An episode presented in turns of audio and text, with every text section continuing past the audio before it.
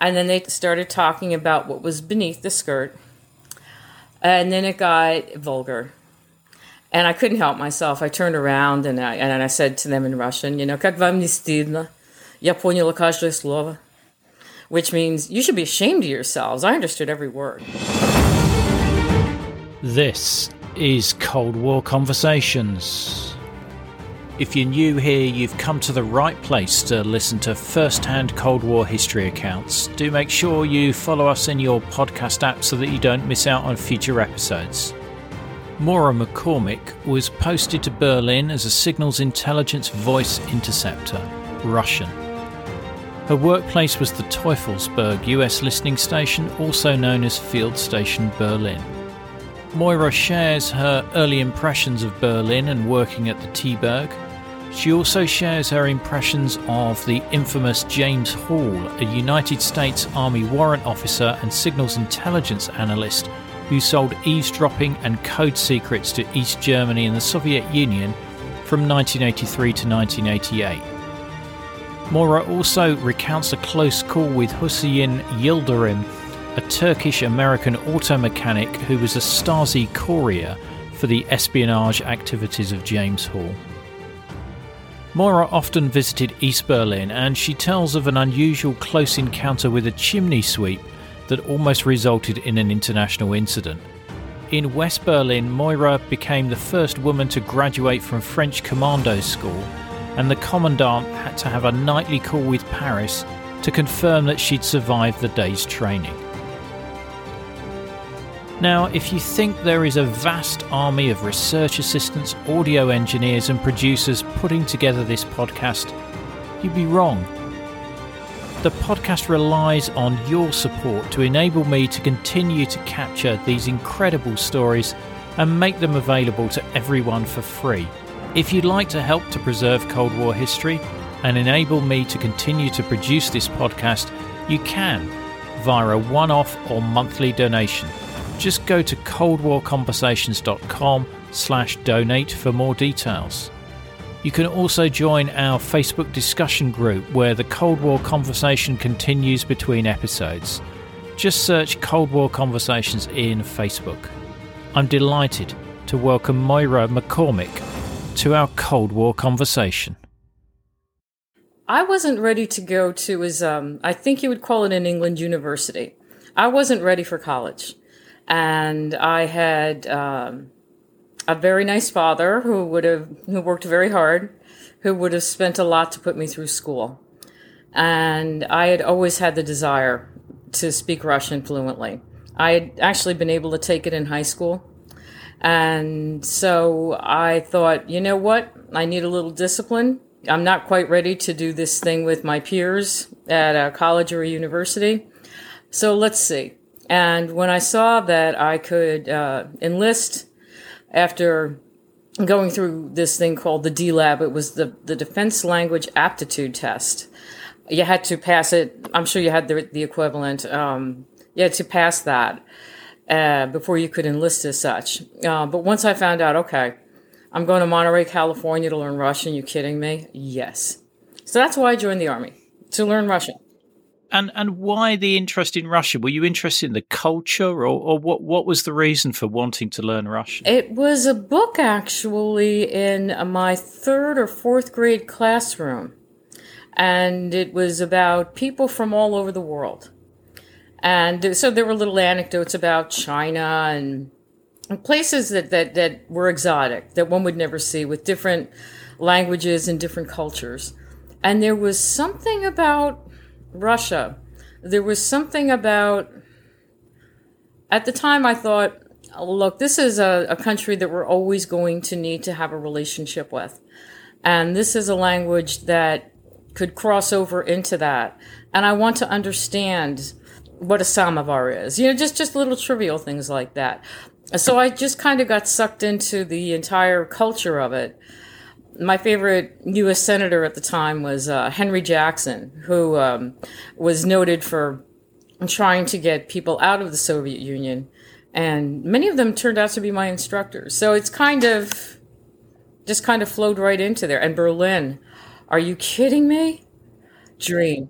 Well, we'll come on to Berlin in a in a, in a, in a minute. There, what what role did you go into in in? I presume it's U.S. Army. Yes. Yeah? Um, my job title was signals intelligence, voice interceptor, Russian. And it was electronic warfare. So that's what I, I did. Right. Must have been a very big business card, that. Very lengthy. they had rude nicknames for us. oh, oh, really? Absolutely. What are they? Uh, uh, Monterey Mary was somebody who had gone to the language school and had spent um, a year and a half in the military. So we were usually at that point at a, a specialist rank. Um, so we were showing up with all of that already. Um, we also got called very rude things um, if we were in a tactical situation. Perhaps we better not delve into those. So, where were you first posted to? My first permanent post was Berlin. It was uh, to there, even though, um, unbelievably, my tickets actually sent me to East Berlin. Uh, they had messed up when they were doing the military travel arrangements, and I was the one that went, wait a minute, I don't really think I'm supposed to be going to Schönefeld Airport. I think I'm supposed to be going to another airport. So that would that would that could have really been quite a story had it happened. Um, although I have none others after.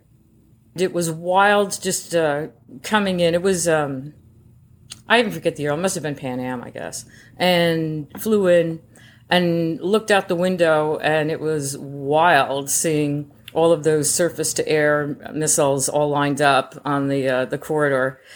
Um, arrived at Tegel Airport, was picked up by the U.S. Army people. So I get brought back to from Tegel, which is in the French sector, over to my unit in the American sector. I meet my sponsor there, and my sponsor says, "Hey, they're having a kegger over at the Wannsee, so you're going." Okay, I'm jet lagged, Ian.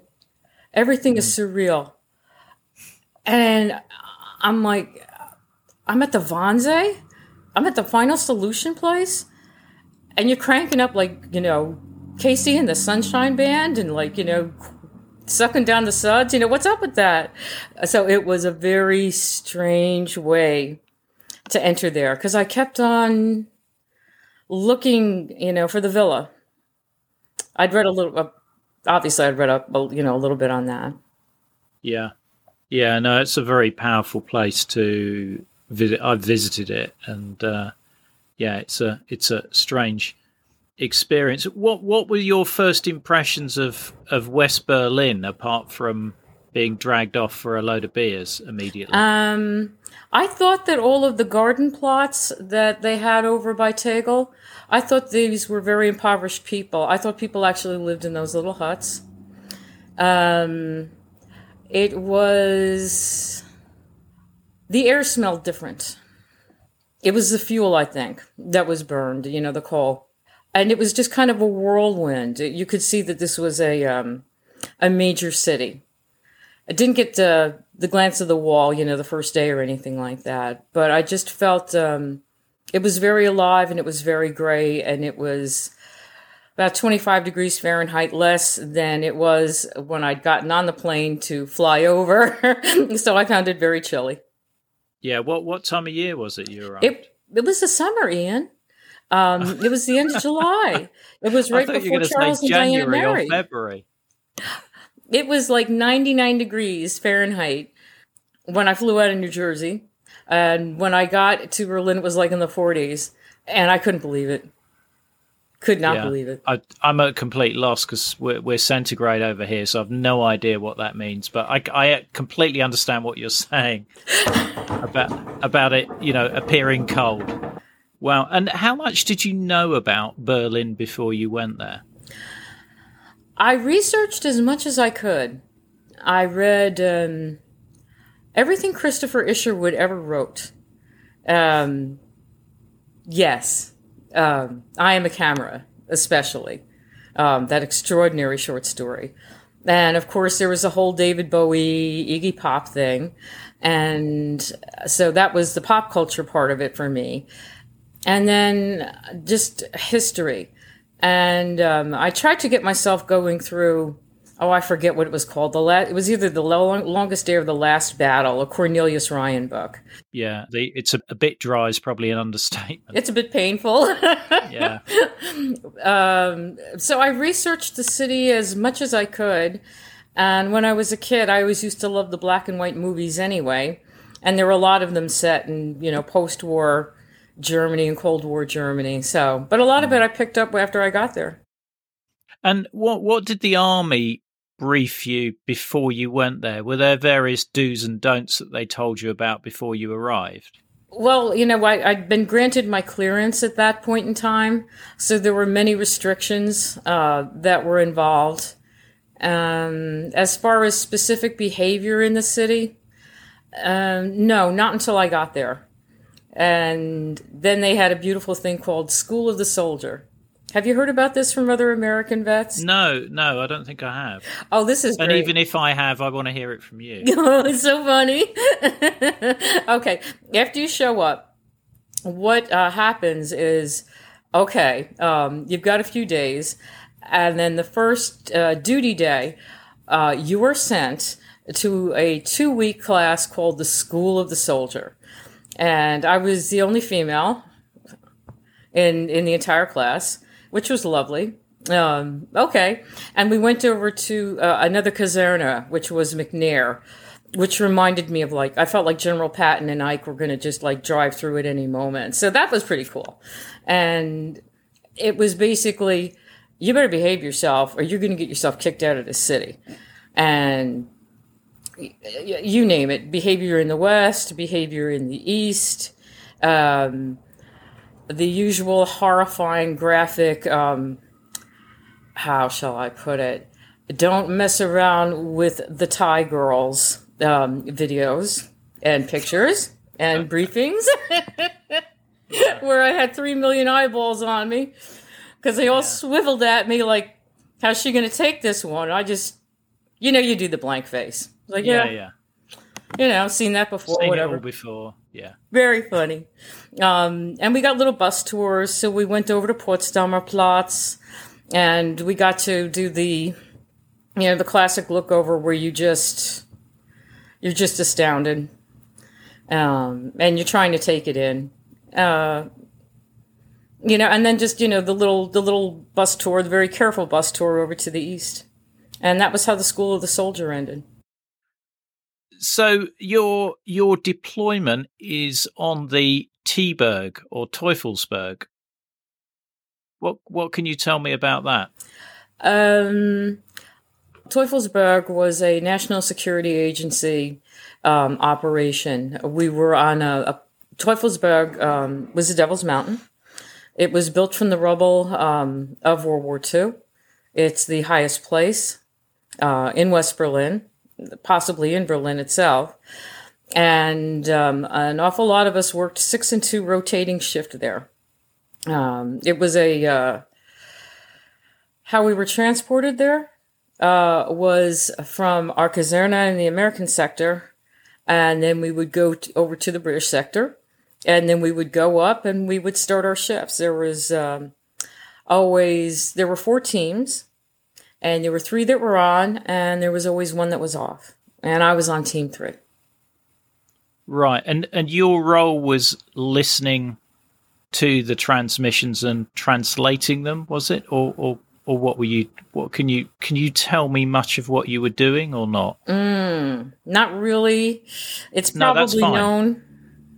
That's fine. Well, I think yeah, I certainly with other people I've spoken to who've worked in the area of signals intelligence, um, I tend to uh, reach a dead end when I start questioning them. In so, what exactly were you doing? They, they, um, Ian, they got yeah. us young.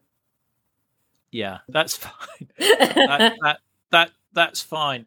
Um, but I understand Santa Claus had some problems on the T-Berg. Oh yes, yes. Um, we were working uh, the mid shift, uh, eleven thirty at night to seven thirty in the morning, um, and uh, one uh, one guy decided that he was going to be Santa. Uh, so he grabbed one of our sacks, uh, one of the burn bags, um, and went around, you know, saying "ho effing ho," um, you know, "Merry effing Christmas," you know, all the usual stuff. And he was kind of a character to begin with, a little goofy. Um, and somebody slyly uh, slipped a top secret code word document into Santa's sack. Um, we always had to have our bags and our persons. If we were carrying anything, we would be checked by by the MPs there to be sure, just because of what we did. And on the way in and on the way out. And he was carrying the sack, sack and wearing the fake beard and looking goofy. And they were like, well, we got to look into that. And he said, well, whatever happened to your spirit of Christmas? And then they looked in and, and oh no, they found the document. So Santa got busted for a security violation and interrogated until about two or three o'clock in the afternoon, Christmas Day. Wow. Wow. Yeah, nobody ever fessed up to doing that, but I, you know, we all have our suspicions about who did it. Yeah, it's probably still an official secret. I think. Uh,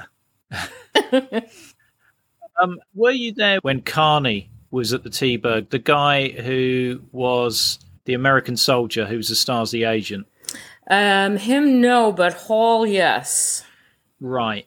And did you have to work with him at all, or know know him? Uh, yeah, I did. Um, Hall, I knew him. He was a yeah. puke.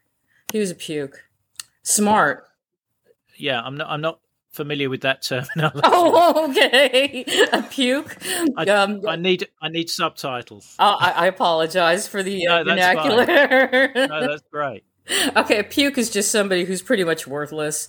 Um, okay. It makes you want to puke. The the thought of them. Um, his name was Hall. He'd gotten all the uh, the nice promotions. Um, sweet deal, warrant officer. Um, he decided he was smarter than everybody else in the world. And as it turned out, he pretty much compromised everything. There was a book written by a uh, Colonel Herrington about it. Yeah. I, and I knew Hall. Um, he would always get in your face and um, get, get, a get a mush, get a horrible expression on his face if you didn't enthusiastically contribute to either the Boy Scouts or the Cub Scouts or whatever wholesome thing it was that he was. But he was such a jerk, you know. You just were like, if you if you're trying to get me to to to donate to something positive like that, you know, the Girl hmm. Scouts, the Boy Scouts, you know, be decent about it. And he just always had this air about him. Um, never hung out with him. Knew the guy that uh, he reported to, who went through hell after everything came out. But it always astonished me that the ones that got the best deals from the military, uh, promotions you name it, um, seem to be the ones that turned against it. I guess because of arrogance. I can't figure it out. Were you there the day that they announced that he'd been arrested, or or was?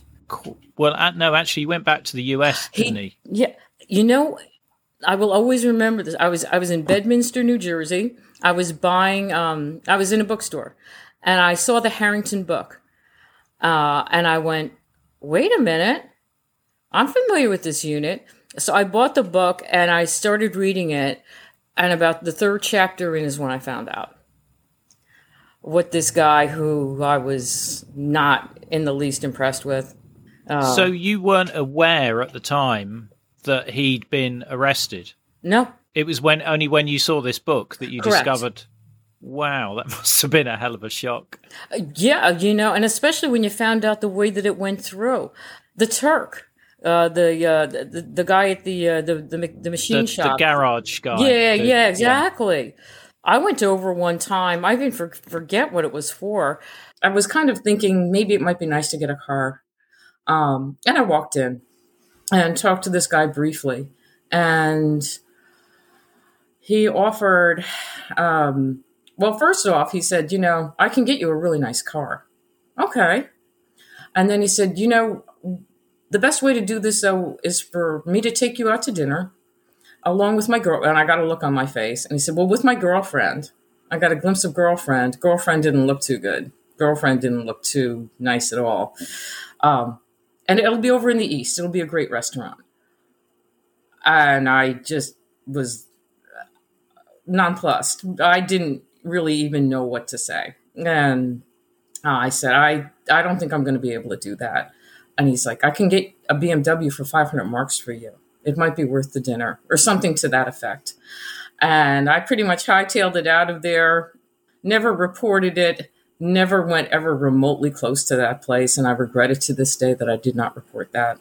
Do you think he knew what area you were working in so that uh, it made sense for him to try that enticement? I would think so. He um, he asked me what I did, and I, and I and I said I, I was you know I forget I was I was the secretary to the colonel. I said something you know along those lines, but when you looked at who was actually on that caserna and how many women were there, his chances with women chances were good. They were from my unit and he would have found out awfully quickly if it was a female a military policeman, you know, for example. Um, they were the only other women really that were on my caserne. At the time, did you think that he was trying to recruit you, or were you worried that it was some sort of criminal enterprise, or or just that he was creepy? The latter. The latter. I did not feel the recruiting feel at all. Um, I thought he was hitting on me um actually it was really creepy and that's why the girlfriend kind of came into it. There was there was that that vibe to it um which was very disgusting. Um very unattractive man very unattractive girlfriend very unattractive concept. But i never got that sense. Had i i would have reported it. Thanks for that. That is absolutely fascinating. Um, Yildirim was one of the key Stasi operatives in West Berlin, and he recruited a number of uh, U.S. Army soldiers into his uh, network. And to hear an eyewitness account of somebody who he attempted to recruit as well is absolutely fascinating. Thank you for that. Did you have much dealings with the Brits? Actually, yes. Over on site, um, I did. Um, the Falklands War was happening and while I was up there, uh, we were able to um, put up um, not only AFN signal, but you know other radio stations, and um, like when Prince William was born, I remember you know standing waiting in the mess hall, and it was like it's a boy. Um, I could let you know I could let the fellows know, and um, the same thing with the Falklands uh, we could listen to it and you know at lunchtime or at, at any meal during this conflict. Um, you know the fellas would would come over and they would they would ask um, if we if we knew anything if we had heard anything because they it was it was a bit stricter for them. They they they were not permitted to do that. And so we just give them updates on it. Um, so there was that. Um, and then there was also the hmm let's try to learn your vernacular kind of thing. Okay. Uh, we could communicate. Um, and we used to try to communicate with each other um, using the uh, fairly primitive system that we had. And we just send messages off like, hey, we need to talk. And um, the answer that would always come back would be, you know, toss off. And um, yeah. Which I didn't know what it meant. I had no idea. And so we're in line, and this is after, like, you know, oh, yeah, you know, like, you know, they're taking the baby to Australia or something like that. And hey, what does toss off mean? You know, and this poor man was just completely discombobulated. I just, I mean, he explained it, but I was just like, oh. so, did you uh, go in the NAAFI as well? Oh, I adored the NAAFI.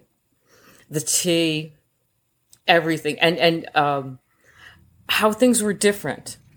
A fish sandwich, um, cream slices, um, but it was a tea. We lived on the tea, and um, and the little sandwiches, pretty much everything, pretty much everything. Yeah. But it uh, it just cracked me up, you know, like being behind some guy where he's going like, okay, well, um, I want two fish sandwiches and a zit uh, it was it was the lemon soda, the Zitrone, um, but I didn't know that.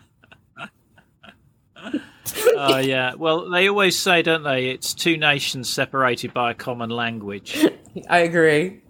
So, uh, I mean, you mentioned that you did an, an acclimatization trip in in the east early on with that uh, soldier school or whatever it. Yeah. I remember what it was called now. Um, but did you go over there to uh, shop as well? Oh yes. Um, we called it monopoly money, Ian. What you could do is you had the official rate of exchange between the East German mark and the West German mark was one on one. But you could go to Bahnhofszoo um, or, or any any exchange, and you get basically a nine to one, 10 to one on it.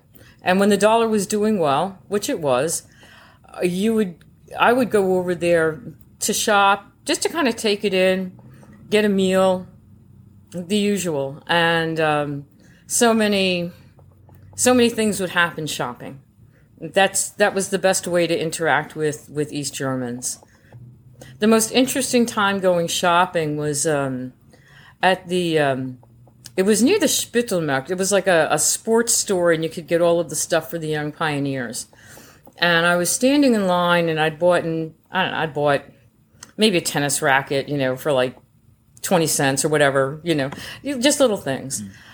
And um, all of a sudden, I felt people just kind of poke me.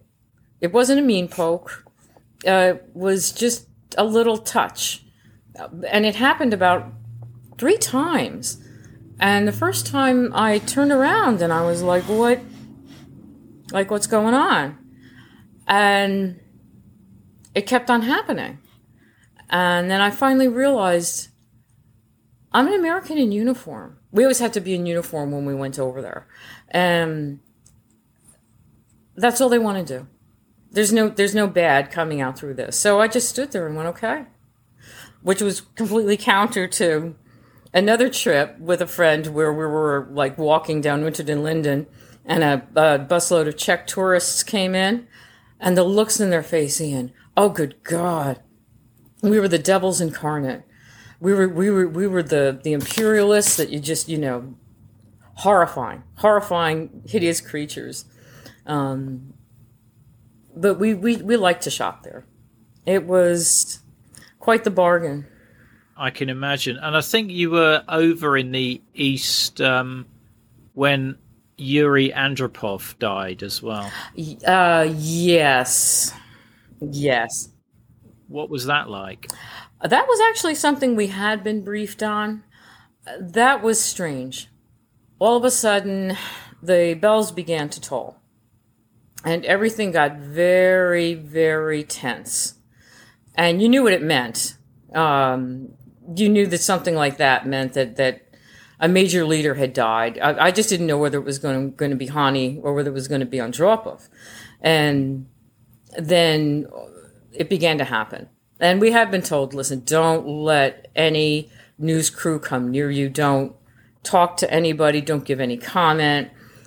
You know, you're not the State Department. Don't do this thing. So yeah, that happened when I was there. Um, and we just left as quickly as we could. It was, you didn't know what was going to happen next. And you didn't really yeah. want to be on the wrong side of the wall. No, no. I mean, bearing in mind your role and the location, you know, your workplace. Hi, this is Rhonda in Virginia, and I support Cold War conversations because I think the work that Ian is doing is critically important. I think it's vital to record the firsthand accounts of people who lived and experienced the Cold War um, because it illustrates history in a way that a book never can. So, thank you so much for the podcast. It's my favorite podcast, and I look forward to it every week. To be like Rhonda and help to preserve these incredible stories of the Cold War, as a monthly or annual supporter, you'll be able to listen ad free. You'll become one of our community Get the sought after Cold War Conversations drinks coaster as a thank you, and you'll bask in the warm glow of knowing that you're helping to preserve Cold War history. Just go to coldwarconversations.com slash donate to find out more. I'm surprised that you were allowed to travel to the east. Presumably your uniform didn't betray anything about what your role was. Well, we um, You'll love this. We um, we had to go in groups of five. Um, we needed to have a non-commissioned officer or a commissioned officer of a certain rank who was in charge of the group. Um, and um, we would take off our um, our branch um, insignia. However, since none of the other units in the United States occupying force were told to remove their branch insignia, it really didn't take too much to figure out who we were. Yeah. Uh, so. Yeah, I can imagine. I mean, you know, I've I've heard how good the Stasi were, but this was uh, probably not a, a difficult deduction for them that there was something special about you. Yeah, you know, plus there were, you know, a lot of women, you know, and that, that probably gave it away too. Let's face it, you know, a lot of women in uniform, a lot of women were in my unit. And I, I understand you had a run in with a couple of Russians at the top of the TV tower. Oh, at the base, going to the top, yes. Um, it was another East trip, and uh, was with a group. And all we were doing was waiting for the elevator to go up. We had reservations. And okay. And there were these two Russian uh, fellas uh, behind me, and they were talking. And they were like, "Oh, look! Oh, it's a it's an American soldier. Oh, look, she's like she's everything was diminutive. Uh, so it's like, um, oh, it's a little soldierette. Oh, oh, oh, and look, she has a little hattie, and and and she's a little skirty, and and and she's got a little.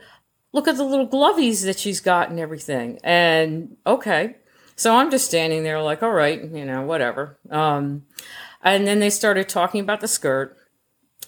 And then they started started talking about what was beneath the skirt. And then it got vulgar. And I couldn't help myself. I turned around and I, and I said to them in Russian, you know, как вам не стыдно? Я поняла каждое слово. Which means, you should be ashamed of yourselves. I understood every word and they were horrified. They they were chagrined. oh, that was brilliant. I'd let, that's one of those ones where you just think, oh, I wish I'd, you know, somebody had filmed that. It, it was wonderful at the time, actually, because I just it got it, it if it not if had it not gotten incredibly vulgar, I wouldn't have done it. But yeah. what wound up happening, Ian, was after that, um, we all get up to our table one of those tables with the wonderful view, the fake flowers in the vase with the microphone right by the fake flowers, one of those. Yeah, yeah. And uh, they sent over a bottle of Sekt over to our table um, as a way of apologizing. well, they were probably concerned that you might report it to their commanding officer or something like that, I guess. Anything is possible. Anything yeah. was possible then. Yeah, because I mean, Berlin must have been a really cushy posting for the for the Soviets as well, and the last thing they w- would have wanted would have been to, you know, sent to guard some isolated place in Siberia. Oh, exactly. Or posted to Afghanistan. Yeah, we'd mess with them well. the checkpoints about that. So no, agreed. Agreed. Sorry, you said you messed with them at the checkpoints. Oh yeah, yeah, yeah, yeah, yeah. Um, when you, um, as you know, but not everybody does. Um, Charlie was the one that got you from West Berlin into East Berlin. Bravo got you from West Berlin to East Germany. And then Alpha was where East Germany and West Germany met. But going through Bravo, you could drive through uh, that one road that we were allowed to drive through on that Autobahn.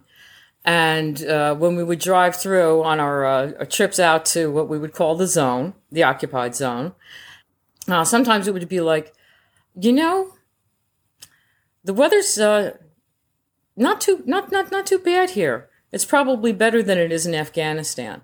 And you just see these, oh, the, you know, we really probably shouldn't have done it they were like 18, 19 years old. They were scared to death that they were going to mess something up. And you have these uh, snotty Americans, uh, you know, speaking their language and saying that to them, but we would do that. I understand you, you were you were quite a big hit with some youngsters with your Wrigley's spearmint gum. Oh yes, when I was in my, my major capitalist imperialist uh, persona yes yeah it sounds like it from the description you've given here but you know do share it with us it was so much fun um, i've been doing it for every east trip that uh, i've been permitted to go to um, you always had a pack of marlboro reds and um, You always had a big pack, the biggest pack you could find of Wrigley Spearmint gum. That's what we were told. Um, that those were, were two things that you could barter. Um, and so I had this big, know, 32 piece, 64 piece, whatever, the biggest thing I could get. And I saw the little pioneers go by um, across the street from um, Alexanderplatz. I was over by the Russian gift gift store, not far away from there, and those hard buildings with the like the the bathroom tiles, the loot, you know, like you know, just just, the hard looking buildings. They were they were going by there, big long row of uh, all these kids and their and their teachers and their pioneer leaders, and so I just chose a little boy and I handed the the whole thing over to him and I said, "This is this is for you, all of it." In in what little German I could speak, and alles alles ist für dich, aber du kannst mit alles, you know, die anderen, you know, so I'm basically saying, it's up to you. You can keep it, or you can share it. But this is yours. This is my gift, Geschenk. And they went nuts. It it caused a bit of a commotion. It was so lovely. Um, but he had a dilemma. Um, and that's kind of what I was trying to put into him. You know, it could have been any kid. Just to go, I, I get the way you're being raised, I get the way that you live, but there is a possibility, and now you get to choose. Um, so I did that. But yeah, they were not happy with me. I can imagine the uh, pioneer leaders being uh, not No, overjoyed with, with them talking with them talking to you. Um, you. You've also got this lovely story about the chimney sweep. Oh yeah. One of the big places um, that you would go, there was a flag shop where everybody would get all of their um, East Block um, flags and a, and a China place. And it was just right out of a movie and it was fabulous. Uh, you had um, the little back room with all the good stuff, the secret room with the big heavy curtain and everything else. And okay, I'd, I'd done the China shop thing a couple of times. All right, fine. You know, it, it, it wasn't, it was, it wasn't my thing, but there was a bakery there. And since we'd been delayed, uh, so long waiting around for the Vopos to figure out that, hey, you know, just let us go. We're not going to say anything, you know, just, just, you know, you messed up. That's all. Um, so I got in line and I just got like a loaf of like that very rustic, you know, the farm bread. And there was a chimney sweep that was there. And he was like out of a Dickens book, the whole getup. Um, you know, the black clothes, you know, the sooty face, you know, the big top hat, you know, the whole nine yards. And he went up to me um, after I'd gotten a loaf of bread and stood in line. And he said, Why'd you do that? And I just, I just said, you know, like, you know, I'm hungry. And I'm not even sure what the emotion was, but something happened inside of him. And, and he gave me a hug. He just reached down and he pulled me closer to him. And I was very frightened for him. I was, I was in uniform. Um, this was not, this wasn't, you know, it wasn't cool. It, it, it wasn't cool. He wasn't old enough for, for where he would be okay. And he wasn't young enough to where he didn't give a crap. He was, he was at that age. And, um, what wound up happening um, was that okay, you know, the mysterious uh, buying buying the China thing was done for a couple of people.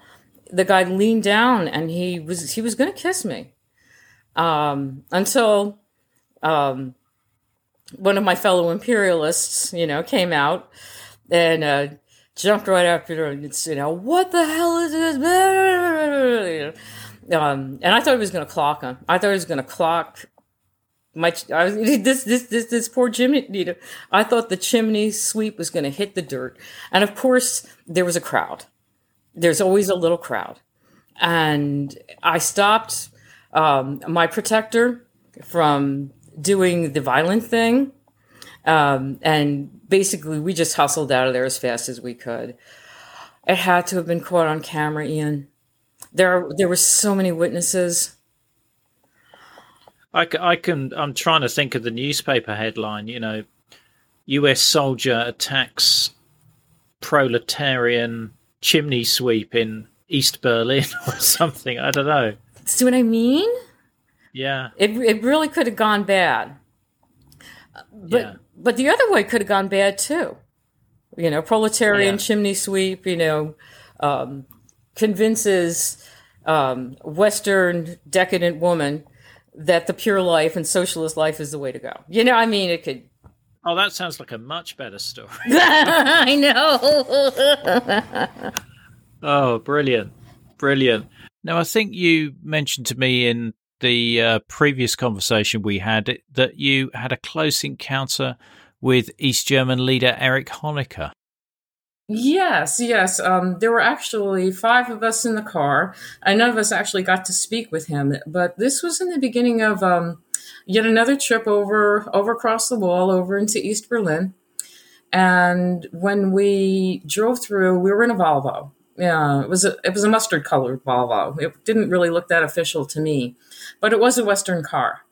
And when we turned on to um, get ourselves over by Alex, uh, as we were going down um, Linden um, and going past party headquarters, there were all these strange roadblocks, and our car was directed into a courtyard that was behind party headquarters. I'd never noticed it.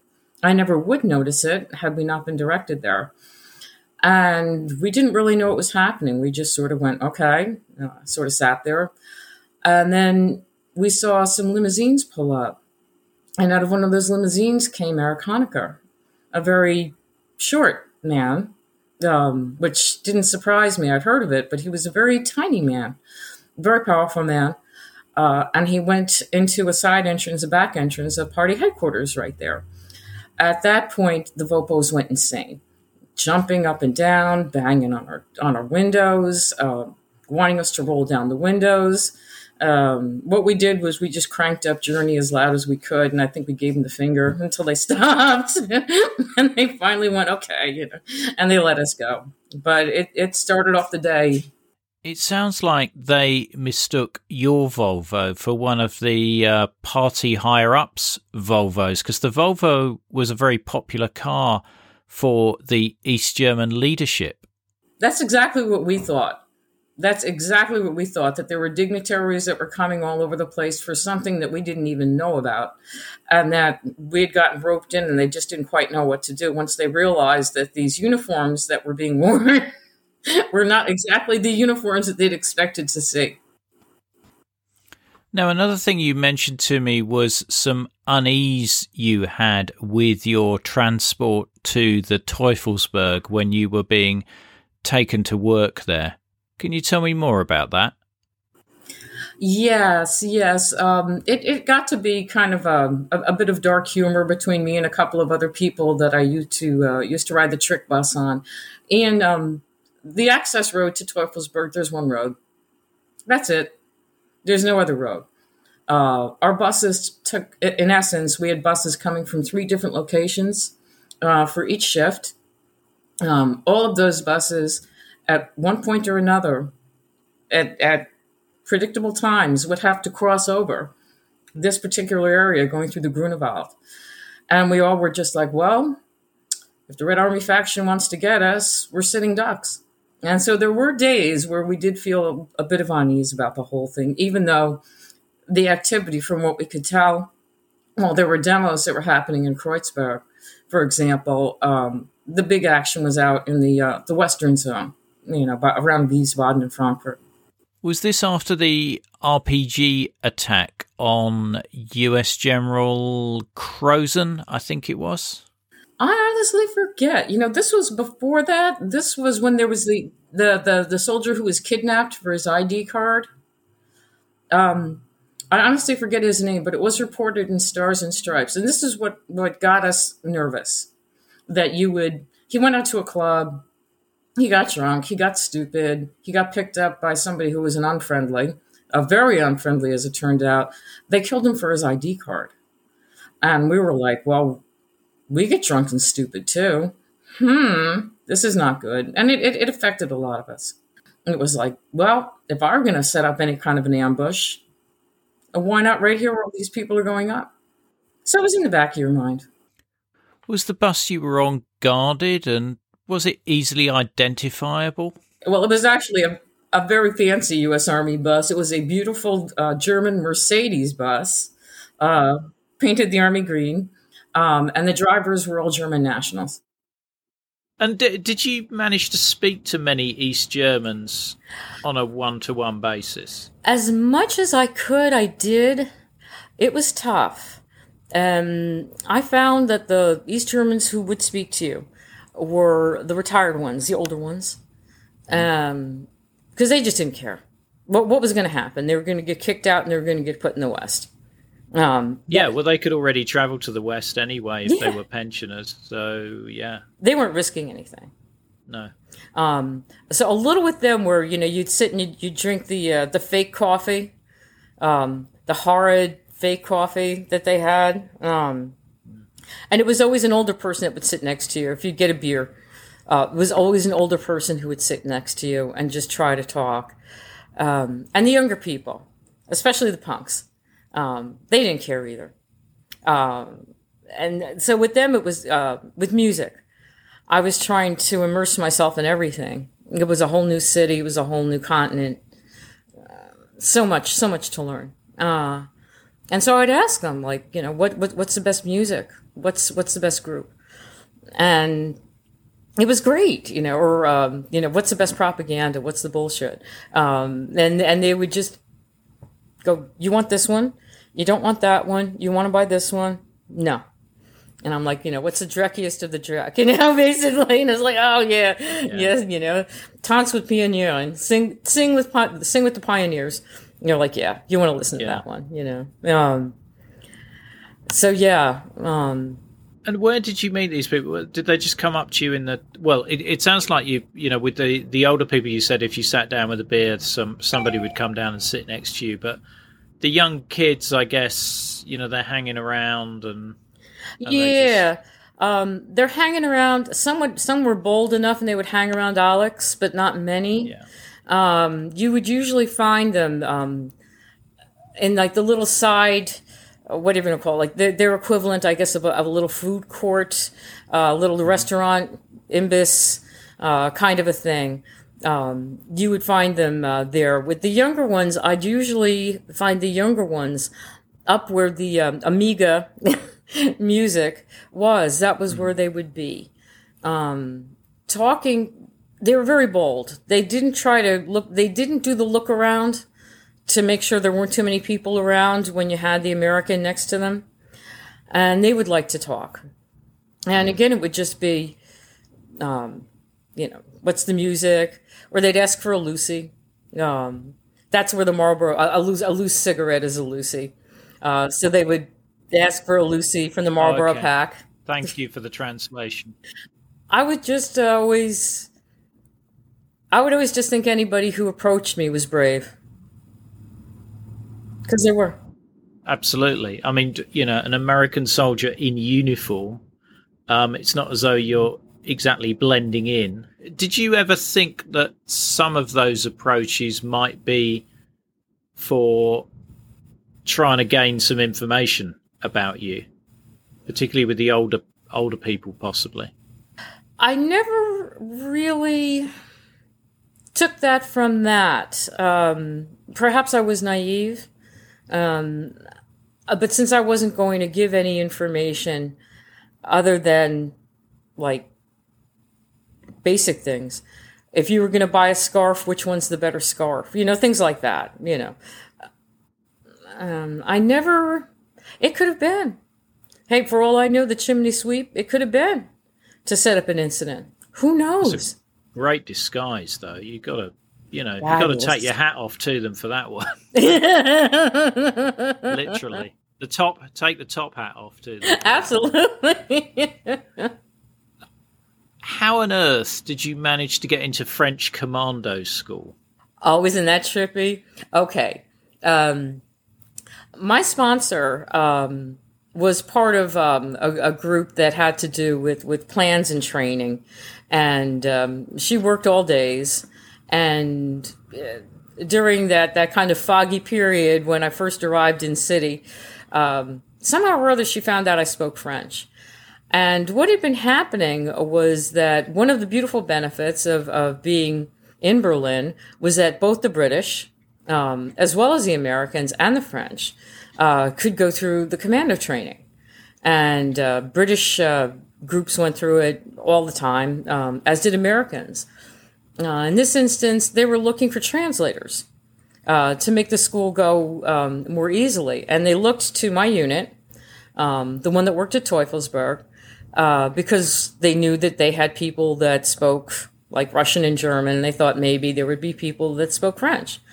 And so me and a guy from my unit got uh, that we both spoke French. Got uh, got asked, hey, well, you know, you want to do this thing as their interpreters? And it was like, yeah, sure. And then I thought, you know what?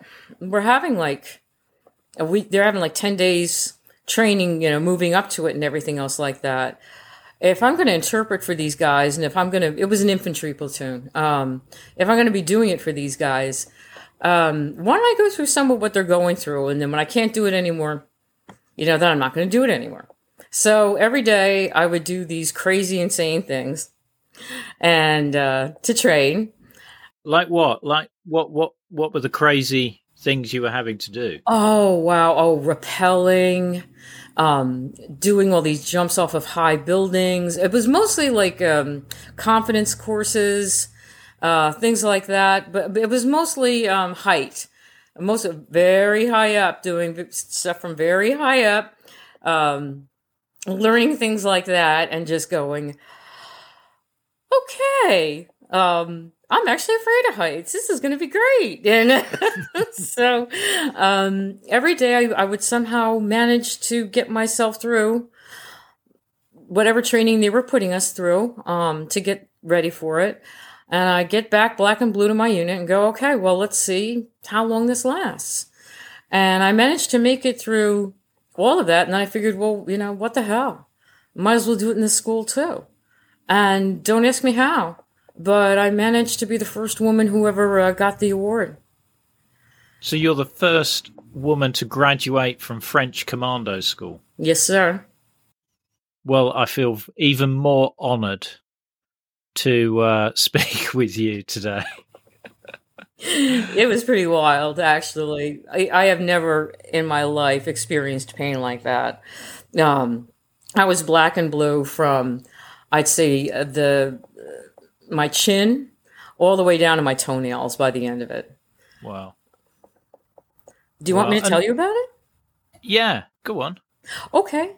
Um, well, what happens in this school is what they are training you to do um, through all different kinds of things is, is, is, is, small group warfare so that a group of five people uh, can do what needs to be done. Um, again, in, in a small group, you know, inserting in and inserting out kind of a situation. So one day we got to lie in the road and we got run over by tanks which flipped out a whole bunch of people. Um, other days, hang, you, hang, on, hang on, hang on. You can't you can't just say we were run over by tanks without explaining. So I, I, presume you were run over, but you were between the tracks. Correct. As they went over you. Okay. Correct. No, we didn't get. no, we didn't get. Um, yeah, yeah, you'd be more than black and blue with that. No, they didn't call the herd that way. I wasn't sure whether you were maybe in a slit trench or something like that with a tank going over you, or. No, they did that just to kind of get us. No, yeah, we were in between the tracks. Uh, but the purpose of having us being run over by the tank, um, as as it was put, or however you want to put it, having having a tank roll over you, perhaps is a more accurate description, was to see exactly where it was where you were going to put your charge that was going to blow up this tank, and then how you could roll away from it and get used to that. So we were training things like that under war i mean under under the earth things where you would have to have um you know way way way deep down you'd have to dig yourself in a lot of it was climbing uh, my favorite probably was uh, I called it a slide for life, but they call they, now they're popular. Um, the um, you know where you where you grab the line and then you then you pretty much go over water, rocks, whatever it might be. Um, a zip line. Now in in in U.S. Army Ranger School, I am told that yes, they do this thing that you grab onto the the zip line and then you drop yourself from a height into the water and then you have to swim yourself back. Well, the French were by far more diabolical than that. Um, this was over rocks. This was not over water. This was not one of those things where you're halfway through it where you could just say, "Ah, you know what? I think I'm good." yeah. I held on to that thing so hard that um, I was unable to let go in time, and and just made not a three point land. You know, I mean, just just planted right on my behind. You know, uh, so I got real bruised that day. But they would just put us through things like that. Yeah. Uh, was this training for units that were going to be defending Berlin, or was it just general small unit training? Um, it was only for units that were defending Berlin. The units that were in there were mm, three infantry and um, combat engineers. Oh, and we had we had the armors. We had um, a group from the 40th Armor too. So yeah, right. And so this was urban warfare sort of training. Yes, they were. Yeah. Although they did take us out um, to um, Goslar in West Germany, well, in Germany now. Um, an incredible, like medieval town, just just just just right up a postcard, one of Hitler's favorites, sadly, and that's where the um, in the field part of it went. So we had pretty miserable, pretty miserable Thanksgiving that year, I'd say. Yeah, yeah. Did you exercise in Doughboy City as well? That no, Okay. Heard lots of stories about it. The closest that I can give you is um, we would qualify on our rifles in Tempelhof at the firing range there. Right, right. No, somebody's posted a great aerial photo of it on the Facebook group. Mm. Um, and it, it's a really interesting site. I mean, the site's been flattened now, but you know they they sort of had an S Bahn station a mock S Bahn station with a S Bahn, a couple of S Bahn carriages up on an embankment as well. You know, there was a lot of effort gone into, uh, you know, creating the accuracy there. Oh yeah. Well, any guy, any look, mm, the guys that were um, in the brigade they had a tall job to do. When you think of how many of us there were compared to how many of them there were and who we were surrounded by that we knew, oh yeah, they they they really worked hard. They it, it was a tough life. Yeah, have you? Uh, you might not have listened to it. I interviewed a a guy who was a private in the um, British Army in Berlin, and he talks about you know his life expectancy if the Soviets and the East Germans had, had come over the wall to uh, attack them, and it's a really it's a really interesting interview. You you might quite quite enjoy. It. I'll uh, I'll send you the link to it. Oh, great! Because um, it's it's a it's a really interesting story, and I'm still in contact with him. He's he's constantly messaging me with various bits and pieces. So it's one of the nice things about this podcast is I've I've somehow got these friends all over the place now off off the back of it.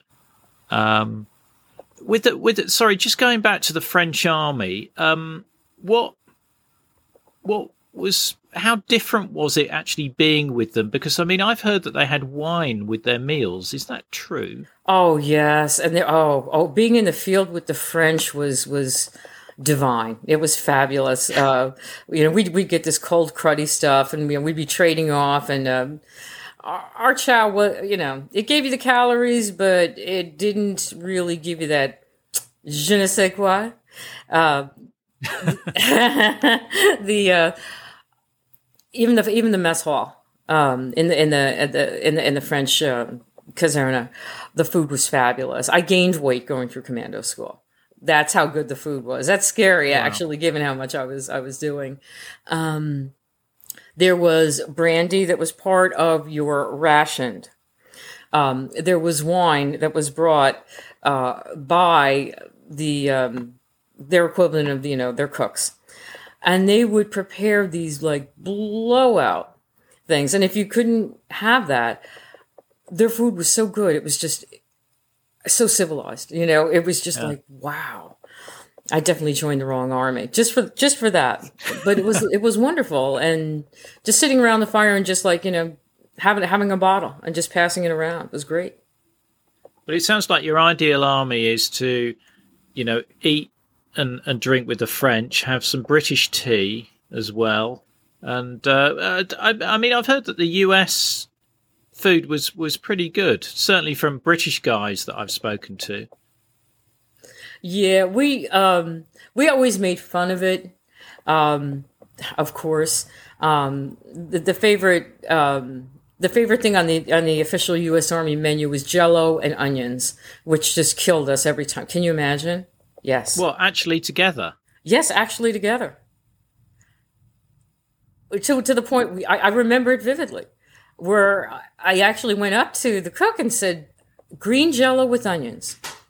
And it's like, yeah, he's like, it's on the official menu. I'm like, so what am I getting? A dessert and a vegetable? Like, like what's up with this? Yeah. And he really couldn't answer it. I can see why you preferred. I can see why you prefer the French menu. Absolutely. wow. But uh, no, for um, the Air Force, they uh, they actually had the best um, dining hall going. Um, I would say.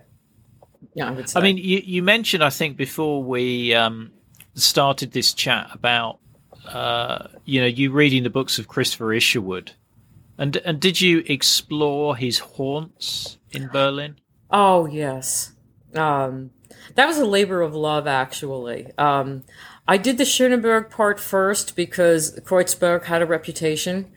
Uh, when I was there, there were a lot of anti-American demos and th- things of that nature. A lot of squatters. Um, I loved it, by the way doing my Isherwood walk, um, I found where he had lived in Kreuzberg and then discovered uh, right over by um, Kottbusser um, over by the Landwehrkanal, that I loved it. I loved it, loved it, loved it. So as I would retrace Isherwood or Herr Issyvoo and then read what he'd written, um, I, I, I would just like thank him, where it would just be like, I cannot believe that I found the most beautiful, beautiful street in Berlin, thanks to you. Um, so I did that. I did that. My my dad was a big one into the spy novels, so every once in a while, where there was like a new, uh, you know, Berlin uh, novel, generally from a British author, he'd just go, "Could you go to this bar where Bernie Gunther goes?" Could you go where Smiley is? Yeah, Dad. Yeah, yeah. You know, take a picture, send it to him. Oh dear. So your dad was a fan of like John le Carre and Len Deighton. And, yes. Uh, yeah. Oh yeah. yes. Yeah, incredible and evocative um, books. Um, have you ever seen the film Wings of Desire? It's my favorite film. Oh, same here. Same here. Of I think time. it's just a brilliant portrait of 1980s Berlin as well. It caught my city. Yeah, yeah. Als das Kind war wie ein Kind, er hat gesagt, warum bin ich ich? Und warum nicht du? Oh, I love it. Yeah, no, it's it. brilliant. Brilliant film. And uh, unexpected uh, appearance with Peter Falk in there as well, which is. Uh, which is a great piece. Yeah, yeah, yeah, yeah. No. Oh, great, don't start great. me, Ian. I love that yeah. movie. Yeah, we might. Uh, yeah, we might end up just doing a whole episode on uh, Wings of Desire at some point. You mentioned, you, you know, you mentioned going into Kreuzberg and the anti-American feeling there. Were you warned about the Red Army faction as well? Yes. And the dangers of that. What what what were you told? What precautions were you told to uh, take? Um, there was a uh, a message board that we had over by uh, in, in my company. We call it a day room, and it would be these are where all of the demonstrations are going to be. Um, as far as the Red Army faction itself, they seem to be more active in um, in the West or closer to Frankfurt by Wiesbaden. around in there. There was a big bad incident in Wiesbaden, as I recall. Um, you know, in Heidelberg. So we were very much aware of them. Um, but at least to me, um, more of the demos were of the anti-American sort. Uh, these were students. These were squatters. Um, these were Turks. Uh, these were skinheads, and you know, basically you name it. And there was a demo, um, at least five demos, and most of them anti-American. So we were always warned not to go to those areas, which made it, of course, irresistible to go to those areas. and presumably in West Berlin, you didn't have to wear uniform either. You could go plain clothes. Yeah, Gott sei Dank, you know, thank God. Um, well, you know, if I wanted a free U-Bahn ride, you know, that'd be great. But but yeah. given where I was going, um, yeah, yeah. So I go to them from a distance. Uh, I knew the I, I grew to know the area so well that I never worried. Um, it's interesting. I talked to um, an East German who crossed the wall, you know, straight after the wall had opened, and crossed into Kreuzberg. And they were immensely disappointed by what the West looked like because it it you know Kreuzberg almost lived up to the propaganda the East Germans were telling them about the the ills of the capitalist West in terms of um, you know how people were unemployed and you know taking drugs and things like that. Oh yeah, you know hand to mouth existence. Well, it it was uh, look, it, it definitely wasn't Zehlendorf. It certainly wasn't the Ku'damm. You know, it wasn't um, a fashionable area, but um, it had the canvas in. You know, Kreuzberg was the best wall graffiti that you were going to find was going to be there. The most interesting stuff um, you were going to find, and it had this vibe to it, um, different from like Greenwich Village here in um, you know in in, in New York, uh, but like an alternative kind of view of of, of things, I guess. Um, yeah. Well, an alternative lifestyle. I mean, a, you know, a, a very much alternative lifestyle of the squatting, and also in Berlin, you couldn't be conscripted into the West German army, so you had a lot of people fleeing conscription from West Germany, um, coming to to West Berlin as well. Were you there when the La Belle discotheque was blown up? No, I had just left. I had right, just okay. left, um, and I had. It, it, all happened quickly. Major Nick, I think, was killed, and then the disco event. I think they were both pretty close to each other, but no, no, those I I missed. Um, I'd never been to La Belle. It was it was pretty much a place where um, fellows from uh, from a different caserna from from McNair, usually from the infantry units, from what I understand in the MPs. I think they hung out there. You know, because every you know you had different places where different people hung out.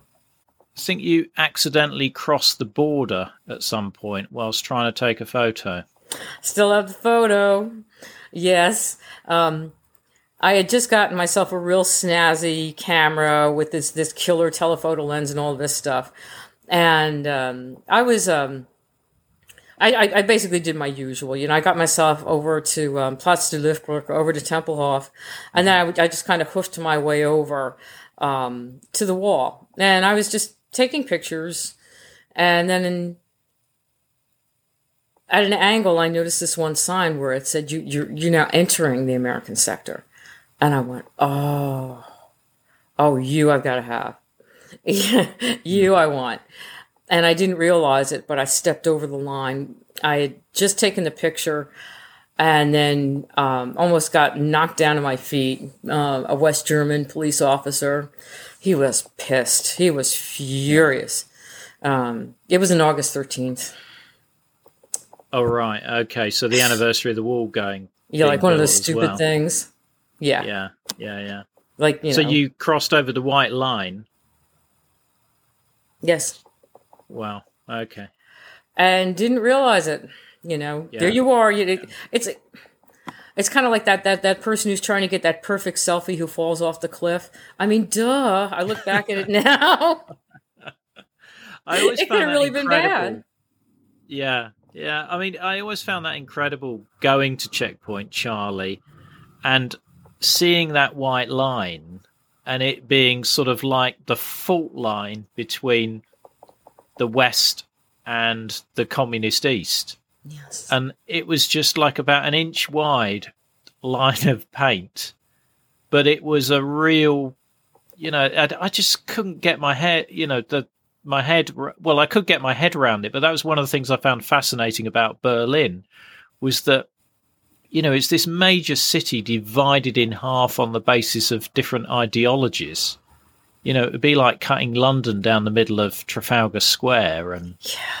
or cutting through the middle of Central Park in New York or something like that. It was it was the most bizarre place, but I'm so so glad that I managed to see it before you know before it changed.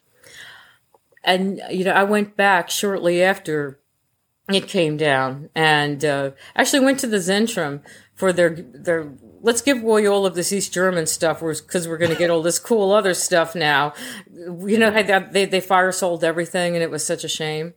Yeah. Um, even though I was thrilled with the bargains and everything, um, but yeah, just going through and um, it was just I don't know.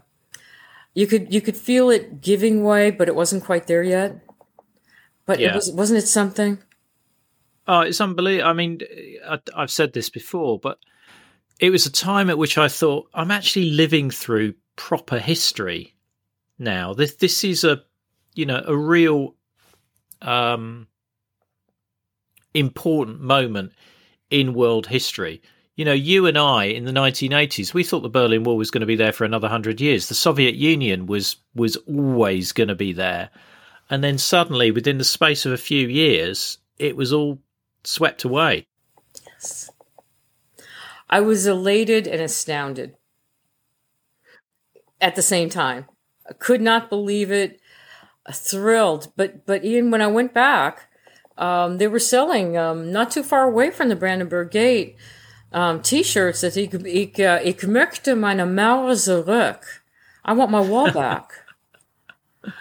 Yeah, yeah. yeah, yeah. Have Have you got any souvenirs that you brought back that you? Oh, many. Let's. Yeah, I've got. Uh, let's see. Um, photos, of course. Uh, pictures of the wall. Um, pieces of the wall, rather. I did my little wall dig when uh, when I returned after it uh, went down. Let's think. Of course, I have my commando badge and posters. So many, so many different um, artsy postcards. I used to. Um, that's what I liked about Kreuzberg too. You know, I used to go to like these these revolutionary art, you know, whatever they were, you know, Che Guevara, Yeah, um, and have fun and just look at the artwork and look at the stuff. I've, I have tons of that. Most of my artwork probably is from Berlin. So yeah, I do. right. Yeah, yeah. What no, I've you? got a big. I've got a big chunk of the Berlin Wall here that I picked up when I went back. So I picked Oh this bit yeah, up off Niederkirchner Strasse, and it's the you can see the paint that side. It's there's paint that side as well, so it's the actual thickness of of the wall. And uh, yeah, this is my this is probably my most treasured Cold War memory. This one, that's a thing. You know, you just it's just extraordinary that you lived through it, um, and that you've got something. I, I was just um, actually I, I was taken aback by the wall itself. Were you when you first saw it, like close up? yeah, I hadn't imagined it being so high. To be honest, or so concrete, you know, so gray, you know. I mean, I yeah, I guess I guess I was kind of, you know, in the past about all of that. Um, but that really took me aback.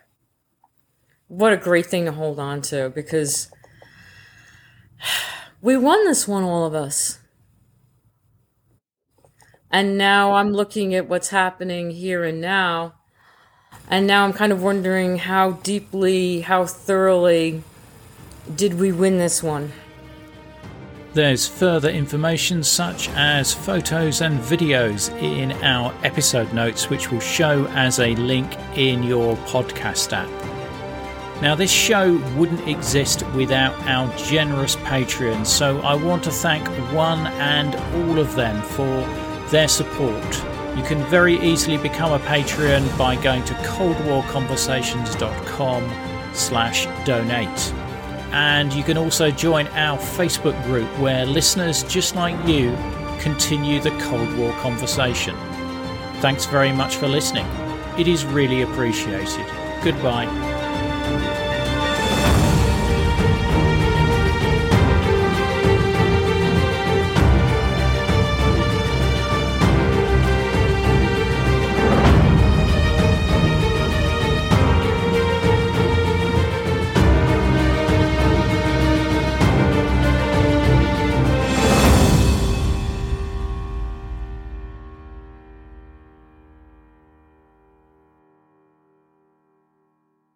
Not enjoying the ads? Well, you can avoid them by going to coldwarconversations.com slash donate. By becoming a monthly or annual supporter, you'll enjoy ad-free listening, become a part of our community, receive the sought after Cold War Conversations drinks coaster, and bask in the warm glow of knowing that you're helping to preserve Cold War history. Just go to coldwarconversations.com slash donate for more information.